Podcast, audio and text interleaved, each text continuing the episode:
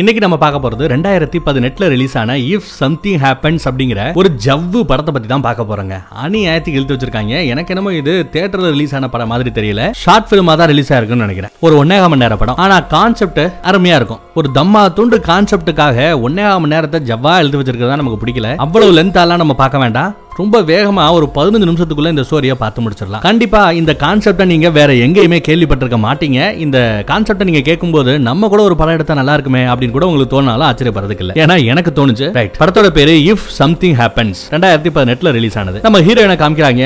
ஒரு வாடகை அபார்ட்மெண்ட்ல தான் தங்கியிருப்பா. பக்கத்து அபார்ட்மெண்ட்ல ஒரு ஹேண்ட்ஸமான ஒரு ஆள் தங்கியிருப்பாப்ல. அவர் கரெக்டா வெளியே போகும்போது எட்டி பார்த்துட்டு இவளும் யதார்த்தமா வெளியே போற மாதிரி வெளியே வருவா. அதே சமயம் ஹவுஸ் ஓனர் இன்னும் ரெண்ட் கொடுக்கலையே ரெண்ட் கொடுக்குறியே அப்படின்னு கேட்டுட்டு இருப்பாரு அங்கிட்டு இருந்து சத்தத்தை கேட்டது ஓடி போயிடுவா வேலைக்கு போயிடுவா. இவ எங்க வேலை பாக்குறா அப்படின்னு பாத்தீங்கன்னா ஒரு ரியல் எஸ்டேட் கம்பெனில வேலை பாக்குறா குறிப்பா ஒரு ஸ்டுடியோ அபார்ட்மெண்ட் ஒன்று இருக்கும். அதை விற்கிறதுக்காக கிட்டத்தட்ட ஆறு ஏழு மாசமா போராடிக்கிட்டு இருக்காலாம் விற்கவே இல்லை. இப்ப கூட ஒரு அஞ்சாறு கிளைண்ட் லீடெல்லாம் இருக்கு. எல்லாருக்கும் ஃபோன் பண்ணி இந்த மாதிரி ஒரு ஸ்டுடியோ விற்கலான் இருக்கேன். வாங்களேன் சாப்பிட்டுட்டு பேசலாம். இல்ல டீ குடிச்சிட்டே பேசலாம். இல்ல வட தின்னுட்டே பேசலாம்லாம் கொண்டு பாப்பா. ஆனா ஒருத்தரும் வரமாட்டாங்க. நம்ம ஹீரோனோட ஃப்ரெண்டு மட்டும்தான் சரி நைட்டு மீட் பண்ணலாமா அப்படின்னு கூப்பிட இவளும் வந்திருப்பா. ஆயா புறணி எல்லாம் பேசிவிட்டு சரக்கு அடிச்சிட்டு இருப்பாங்க. ஹீரோயினுக்கு சரக்கு அடிக்கலாம் பிடிக்காது. அதனால அவ கூல் ட்ரிங்க்ஸ் மட்டும் தான் சாப்பிடுவா. ஹீரோயின் கூட வேலை பார்க்குற இன்னொரு பொண்ணு அசால்ட்டா மாசத்துக்கு ரெண்டு வீடை வித்துக்கிட்டு இருக்கா. ஆனா நம்ம ஹீரோயினால ஏழு மாசம் ஆகியும் ஒரு அபார்ட்மெண்ட்டை விற்க முடியலையே. ஒரு ஸ்டுடியோ அபார்ட்மெண்ட்டை விற்க முடியலையேன்னு ரொம்ப வருத்தம். அப்ப திடீர்னு அவளுக்கு ஒரு மெயில் வருங்க. அதுல பீட்டருங்கிற ஆளுக்கு ஏதாவது நடந்தா உங்களுக்கு ஒன்றரை லட்ச ரூபா தரேன் அப்படின்னு மெயில் இருக்கு. யார் இந்த பீட்டர்? எதுக்கு ஒன்றரை லட்ச ரூபா? அப்படின்னு தெரியாம முழிப்பா. அதே சமயம் பாஸ் வந்து இன்னும் எதுவும் விற்காம இருக்க சட்டப்பட்டு விற்க பாருன்னு ஒரு அட்வைஸ் போட்டு போவாரு. அடுத்த நாள் காலையில நம்ம ஹீரோயின் எப்பவும் போல கிளம்புறதுக்கு ரெடியா இருப்பா. பக்கத்து அபார்ட்மெண்ட்ல அவன் வெளியே வரும்போது தான் தானும் வெளியே போனோம் அப்படின்னு அவன் மேல கொஞ்சம் ஆசை அதை கூட சொல்றதுக்கு கூச்சப்பட்டுக்கிட்டு வெக்கப்பட்டுக்கிட்டு பயந்துகிட்டு இருக்கிற பொண்ணு தான் இவன். அப்போ காலிமல் அடிக்குது. யாரா அடிக்கிறதுனா அந்த பக்கத்து வீடு ஹேண்ட்ஸம் பாய் தான். உங்களுக்கு வர வேண்டிய லெட்டர் மாறுதலா என்னோட லெட்டர் பாக்ஸ்ல கிடந்தது அப்படின்னு கொடுத்துட்டு போறாரு. அவ இதை ஓபன் பண்ணி பார்த்தா உள்ள ஏற்கனவே சொன்ன மாதிரி அந்த ஒன்றரை லட்ச ரூபா கிடக்குங்க. சொன்ன மாதிரியே ஒன்றரை லட்ச ரூபா கொடுத்துட்டோம் அப்படின்னு வேற எழுதி வச்சிருக்காங்க. அதை வாங்கினதும் அவளுக்கு சந்தோஷம். அப்பப்ப அந்த காசை எண்ணி பார்த்துப்பா. கரெக்டா இருக்கா? அப்படின்னு. அப்புறம் ஆபீஸ் முடிஞ்சு வெளியே போகும்போது ஒரு துணி கடைக்கு போவா. அங்க ஒரு கோட்டு மாதிரி ஒன்னு இருக்கும். அதை பார்த்தா இவளுக்கு ரொம்பவே பிடிக்கும் வாங்கணும்னு ஆசை. ஆனா விலை ஜாஸ்திங்க. கிட்டத்தட்ட ஐம்பதாயிரம் ரூபா ஐயோ வேணாப்பா அப்படின்னு வச்சுட்டு போயிடுவா. வீட்டுக்கு வந்தா ஹவுஸ் ஓனர் இன்னும் காசு கொடுக்காம என்னடி பண்ணிட்டு இருக்கேன்னு திட்ட. கையில இருந்து அந்த காசை கொடுத்துட்டு இதை வச்சு அட்ஜஸ்ட் பண்ணிக்கோங்க. அடுத்து மிச்சம் இல்லாம கரெக்டா கட்டிடுறேன் அப்படின்ற. ஹவுஸ் ஓனரும் போயிடுறாருங்க. அப்புறம் அந்த ஸ்டுடியோ அப்பார்ட்மெண்ட் விற்கிறதுக்காக அங்க காத்து கிடப்பா. ஒரு ஆளை ஏற்கனவே வர சொல்லிருப்பா எப்படி பேசணும் வைக்கணும்ன்றலாம் ஏற்கனவே ட்ரைனிங் எடுத்திருப்பா. அந்த ஆள் வரா சுத்தியும் முத்தியும் பாக்குறான் பார்த்துட்டு ஏதோ ஆர்ட் கேலரி ஓபன் பண்ண போறானா. இவன் சொந்தமா கோடி கணக்குல ஓவியங்களை வாங்கி வைப்பானா? அதெல்லாம் உள்ள வைக்கிறதுக்கு இந்த அபார்ட்மெண்ட் செட் ஆகுமா அப்படின்னு பாக்குறதுக்கு வந்திருக்கான் கண்ணாடி எல்லாம் நல்ல புல்லட் ப்ரூஃப் கண்ணாடியான்னு கேக்குறான் டோர் எல்லாம் நல்ல தேக்கு மரமான்னு கேக்குறான் இதெல்லாம் பார்த்தா இந்த கேள்விக்கெல்லாம் அவர்கிட்ட பதிலே இல்ல. வர்றவன் யாரு? அவன் என்ன தொழில் பண்றான்? அவன் என்ன மாதிரி கேள்வி பண்றதெல்லாம் முன்னாடி யோசிச்சுக்கணுமா இல்லையா? அதெல்லாம் நம்ம ஹீரோயின் கிட்ட கொஞ்சம் கம்மி தான். அப்புறம் அவன் சரி என் பிஏ உன்ட்ட பேசுவாங்கன்னு சொல்லிட்டு மட்டும் போயிடுறாங்க. அப்படியே சோமாவே திரிவா வேண்டா வெறுப்பாவே திரிவா. பாஸ் எப்பவும் போல வந்து எட்டு மாசம் ஆச்சுமா இன்னும் விற்காம இருக்க. இந்த பொண்ணை பாரு மாசா மாசம் ரெண்டு வீடை வித்துக்கிட்டு இருக்கா. ஒழுங்கா ஏதாவது உருப்படுற வழியை பாரு அப்படின்னு திட்டிட்டு போறாப்ல இவளும் சோகமா வீட்லயே என்னத்தையாவது டிவி பாத்துக்கிட்டு இருக்கிறது கம்ப்யூட்டர் நோண்டிக்கிட்டு இருக்க. மறுபடியும் ஒரு இமெயில் வருதுங்க. அனுப்பி இருக்கிறது யாரு என்னன்னு தெரியல அன்னொன்னு வருது. இப்ப என்ன சொல்லிருக்காங்கன்னா அகஸ்டஸ்னு எவனோ ஒருத்தன். அவனுக்கு ஏதாவது ஆச்சுன்னா மூணு லட்சம் ரூபா தரோம் அப்படின்னு மெயில் வந்திருக்கு. இப்ப நம்ம ஹீரோயின் என்ன பண்றான்னா போன தடவை இதெல்லாம் நம்பல அதனால கண்டு எடுக்காம இருந்தா பணம் வந்த பின்னாடி இப்ப நம்புறா. யார் அந்த அகஸ்டஸ் அப்படிங்கறத நெட்ல சர்ச் பண்ணி பாக்குறா. அவர் ஒரு ஃபேமஸான ஆர்டிஸ்ட் போல. ஓவியங்கள்லாம் வரையறவர் போல. அவரோட பிஏவோட நம்பர் கிடைக்குது. அவளுக்கு கான் பண்ணி அகஸ்டஸோட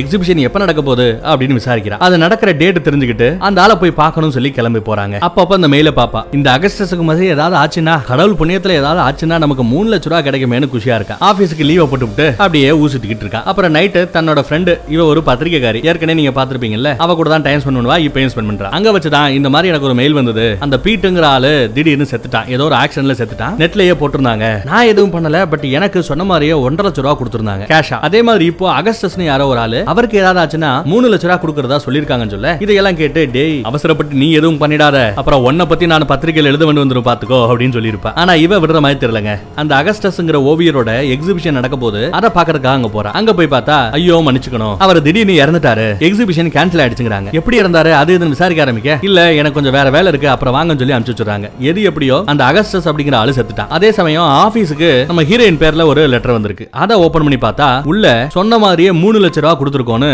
கேஷோட ஒரு லெட்டர் இருக்கு. படிச்சு பார்த்துட்டு அவளுக்கு அவ்வளவு சந்தோஷங்க. என்ன பண்றான்னு பாங்க மூணு லட்ச ரூபா கிடைச்சதும் நேரா போறா. அவளுக்கு பிடிச்ச அந்த கோட் இருக்கு இல்லையா அதை ஐம்பதாயிரம் ரூபா கொடுத்து விலைக்கு வாங்குறா. அப்புறம் தன்னோட அண்ணனுக்கு ஃபோன் பண்ணி அவனும் கொஞ்சம் கஷ்டத்துல இருப்பான். பொண்டாட்டி வேற விவாகரத்தை வாங்கிட்டு போப் போறாளாம். அப்பப்போ ஃபோன் பண்ணி அழுதுகிட்டு இருப்பேன். ஒன்றும் பிரச்சனை இல்லடா. உன் கேஸ் எல்லாம் பாத்துக்கிற ரேஞ்சுக்கு என்கிட்ட பணம் இருக்கு. நான் உனக்கு தரேன் அப்படின்லாம் சொல்லிக்கிட்டு இருக்கேன் அப்புறம் வீட்டுக்கு வருவா. ஹவுஸ் ஓனர் கிட்ட பணத்தை கொடுத்துட்டு இருக்கும்போது அந்த பக்கத்து வீட்டு ஹேண்ட்ஸம் பையன் வருவான். கூடவே ஒரு பொண்ணை தள்ளிட்டு வரான் அதை பார்த்ததுமே இவளுக்கு கோவம் டப்புன்னு கதவு பண்ணிடுவா இப்போ இவளுக்கு கொஞ்சம் கொஞ்சமா ஒரு தெனாவட்டு கூடிக்கிட்டே இருக்குங்க. சரக்கடிக்காதவ இப்ப சரக்கடிக்க ஆரம்பிக்கிறா. மெயில் அப்பப்ப செக் பண்ணி பாக்குறா மெயில் வரல. அதே சமயம் பாஸ் ஒரு முக்கியமான மேட்ரு அந்த ஸ்டுடியோ அபார்ட்மெண்ட்டை பத்தி பேசணும் வா அப்படின்னு கூப்பிடுறாரு. இல்ல அதை உன்னால விற்க முடியாது. பேசாம அந்த ப்ராஜெக்ட் நான் வேற ஒரு பொண்ணுகிட்ட கொடுத்துறேன் உனக்கு நான் வேற ப்ராஜெக்ட் தரேன். இப்ப கொடுக்க போற புது ப்ராஜெக்ட் யாவது சீக்கிரம் விற்க பாரு அப்படின்னு சொல்லிட்டு வச்சிருக்காருங்க இவ இப்ப எதிர்பார்த்த மாதிரியே ஒரு மெயில் வருது.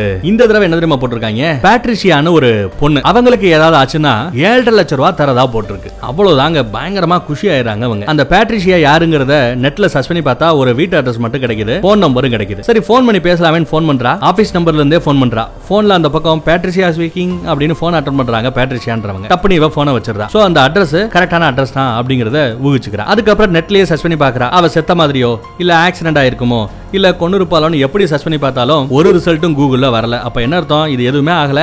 அவ இன்னும் உசுரோட இருக்கான்னு அர்த்தம். இவளுக்கு பண ஆசை. அதே சமயம் அந்த ஸ்டுடியோ அபார்ட்மெண்ட் ப்ராஜெக்ட இன்னொரு லேடிட்ட கொடுத்துருப்பாங்கல்ல அந்த லேடி வந்து இது வரைக்கும் நீ யாருக்கிட்டலாம் அந்த ஸ்டுடியோ அபார்ட்மெண்ட்டை காமிச்சிருக்க? அவங்க டீடைல் எல்லாம் கொடு. அவங்கள யாராவது ஒருத்தர் யாருக்கு தெரியும்? மறுபடியும் அந்த அபார்ட்மெண்ட்டை வாங்குறதுக்கு தயாரா இருக்கலாம் இல்லையா? அவங்க டீடைல்ஸ் மட்டும் கொடுன்னு கேட்டு போறான் அதே சமயம் இவ என்ன பண்றா பாருங்க அவ வாங்கின அந்த காஸ்ட்லியான துணியை போட்டுக்கிட்டு மறுபடியும் நைட்டு தன்னோட ஃப்ரெண்டை பாக்குறதுக்கு போறா. அந்த பத்திரிகைக்காரிக்கிட்ட தான் அங்க போய் பார்த்து பேச. என்னடி? பணம் நிறைய புலங்குதா காஸ்ட்லியான ட்ரெஸ் எல்லாம் போட்டுக்கிட்டு இருக்க அப்படின்னு விசாரிக்க ஆரம்பிக்க அவன் நடந்தது எல்லாத்தையும் சொல்ல கேட்டு அவளுக்கு பயங்கர ஷாக்கு யாரோ ஒருத்தவங்க சாகுறாங்க ஆனா உனக்கு பணம் கிடைக்குதுன்னா ஏதோ பிரச்சனை இருக்கு. பெரிய பிரச்சனை நீ மாட்டிக்காத தயவு செய்து போலீஸ் கிட்ட போன்னு சொல்ல.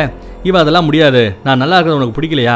என்ன டிஸ்டர்ப் பண்ணாத அப்படின்னு சொல்லிட்டு திட்டிட்டு வச்சிடறாங்க. வீட்டுக்கு வந்து தூங்குறாங்க. காலையில எந்திரிச்சு அந்த பேட்ரிஷியாங்கிற பேரை கூகுள்ல சர்ச் பண்ணி பாக்குறாங்க இன்னும் அந்த அம்மா உசுரோட தான் இருக்கு சாகல. ஐயா சீக்கிரம் செத்தா காசு கிடைக்குமே எதிர்பார்க்கறா? கிடைக்கல. அதுக்கப்புறம் சரி அந்த வீட்டு அட்ரஸ் தெரியுமிலன்னு சொல்லிட்டு வீட்டு அட்ரஸுக்கே போறாங்க. ஆனா ஏதோ ஒரு கால் டாக்ஸியை புக் பண்ணி தான் போறாங்க. சொந்த சொந்தக்காரில் போல. வீட்டுக்கு வெளியே நிக்கிறாங்க. உள்ள அந்த பேட்ரிஷியாங்கிற லேடி தோட்ட வேலை பாத்துக்கிட்டு இருப்பா. லைட்டா மழை வர மாதிரி தெரிய வீட்டுக்குள்ள அவங்க போறாங்க. கேட்டு ஓபனா இருக்கு. இவ என்ன பண்றா பாருங்க அவ ட்ரெஸ்ல இருந்து ஒரு பெல்ட்டை கழட்டி கையில வச்சுக்கிட்டு கதவு மூடாம இருந்ததுனால அப்படியே கதவை திறந்து உள்ள போறா. கொஞ்ச நேரம் தான் அப்படியே அந்த கதவையே காமிச்சிட்டு இருக்காங்க. அதுக்கப்புறம் உள்ள இருந்து வெளியே வரா. ஹாயா நடந்து வெளியே போய்கிட்டே இருக்காங்க. உள்ள அவ என்ன பண்ணா ஏது பண்ணா நமக்கு தெரியல. வீட்டுக்கு வரா. வீட்டுக்குள்ள போக அதே சமயம் அந்த பக்கத்து வீட்டுக்காரன் வெளியே வரா. எப்பவுமே இவ தான் வலிஞ்சு வலிஞ்சு பேசுவா. இப்ப உள்டாவா அவன் வலிஞ்சு வலிஞ்சு பேசுறான் இவ வாங்களேன் ஏதாவது ஒரு நிகழ்ச்சி ஏதாவது பார்த்துட்டு வருவோம். எவ்வளவு நாள் தான் வீட்டுக்குள்ளேயே அடப்பட்டு கிடக்குறது அப்படின்னு அசால்ட்டா கூப்பிடுறான் எங்க போகணும் அப்படின்னு கேட்க ஏதோ ரெண்டு டிக்கெட் எனக்கு ஃப்ரீயா கிடைச்சது வாங்க போவோம்னு சொல்லிட்டு உள்ள போறா. சும்மா தான் சொல்லிருப்பா இப்போ டிக்கெட் புக் பண்றா. காஸ்ட்லியான டிக்கெட் ரெண்டா புக் பண்ணி அந்த ஹேண்ட்ஸம் பாயோட இவ போயிருப்பா. இவ கனவுல ஏதோ இவ பாட்டு பாடுற மாதிரியும் கூட அவன் டான்ஸ் ஆற மாதிரி எல்லாம் கனவு காணிக்கிட்டு இருப்பா. ஆனா யாருமே இல்லாத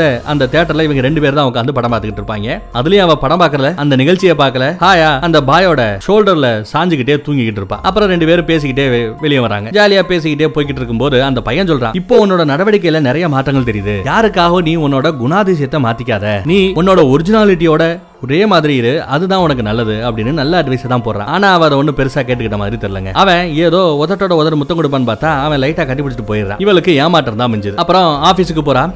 ஆபீஸ்ல பாஸ் உன்னை உடனே பார்க்கணும். சீக்கிரம் வா அப்படின்னு கூட்டு இருக்காரு எதுக்குன்னு இவளுக்கு நல்லா தெரியும்? எப்படி வேலை விட்டு அனுப்பிச்சிருவாங்க. அவங்க என்ன வேலையை விட்டு அனுப்புறது? நம்ம வேலையை விட்டு போயிடலாம் அப்படின்னு அவர் முடிவுக்கு வர. அதே சமயம் ஆபீஸ்ல அவளோட பேர் போட்டு ஒரு லெட்டர் வந்திருக்கும். அதை எடுத்து எடுத்து அப்பப்ப பாத்துக்கிட்டே இருப்பா. இன்னும் அந்த கவரை ஓபன் பண்ணி பார்க்கலங்க. ஆனா தடவி பார்த்தாலே உள்ள வந்து ஒரு ஏழரை லட்சம் ரூபாய் பணம் இருக்கிறது நல்லா தெரியுது. அந்த திமிருல அந்த தைரியத்துல வந்து என்ன பண்றான்னு பாருங்க. ஒரு ரெசிக்னேஷன் மெயில் வேலையை விட்டு போறேன்னு ஒரு மெயிலை தட்டி எல்லா பேருக்கும் ஒரு மெயில் அனுப்பிச்சிட்டு கூடவே பிரிண்ட் அவுட் எடுத்துட்டு அதை கொண்டு போய் பாஸ் கிட்ட கொடுக்குறா. அது வந்துமா அப்படின்னு அவர் பேச ஆரம்பிக்க நீங்க எதுக்கு பேசி கஷ்டப்பட்டுக்கிட்டு நானே அந்த முடிவுக்கு வந்துட்டேன். நீங்க என்ன என்ன வெளியே போய் சொல்றது? நான் வெளியே போறேன் வேலையை விட்டு போறேன் அப்படின்னு சொல்லிட்டு ரெசிக்னேஷன் மெயில கொடுக்குறா. என்னமா சொல்ற? நான் அதுக்காக உன்னை கூப்பிடலாமா? அந்த ஸ்டுடியோ அபார்ட்மெண்ட்டை நீ கடைசியா ஒரு ஆள்கிட்ட காமிச்சல அந்த ஆளே அந்த வீடை வாங்கிட்டேன்னு சொல்லிட்டு செக் கொடுத்துட்டாரு. உன்னோட கமிஷன் ஒரு ஏழரை லட்ச ரூபா நான் உனக்கு தர வேண்டியிருக்கு. அதுக்கு தான் உன்னை கூப்பிட்டேன் அப்படின்னு சொல்லிட்டு ஏழரை லட்ச ரூபாய்க்கு ஒரு செக் கொடுக்குறாருங்க. ஆனா அவசரப்பட்டு ரெசின்மெண்ட் ஏமா அப்படின்னு கேட்க பரவாயில்ல சார் எனக்கு ஒன்றும் திருப்தியா இல்ல.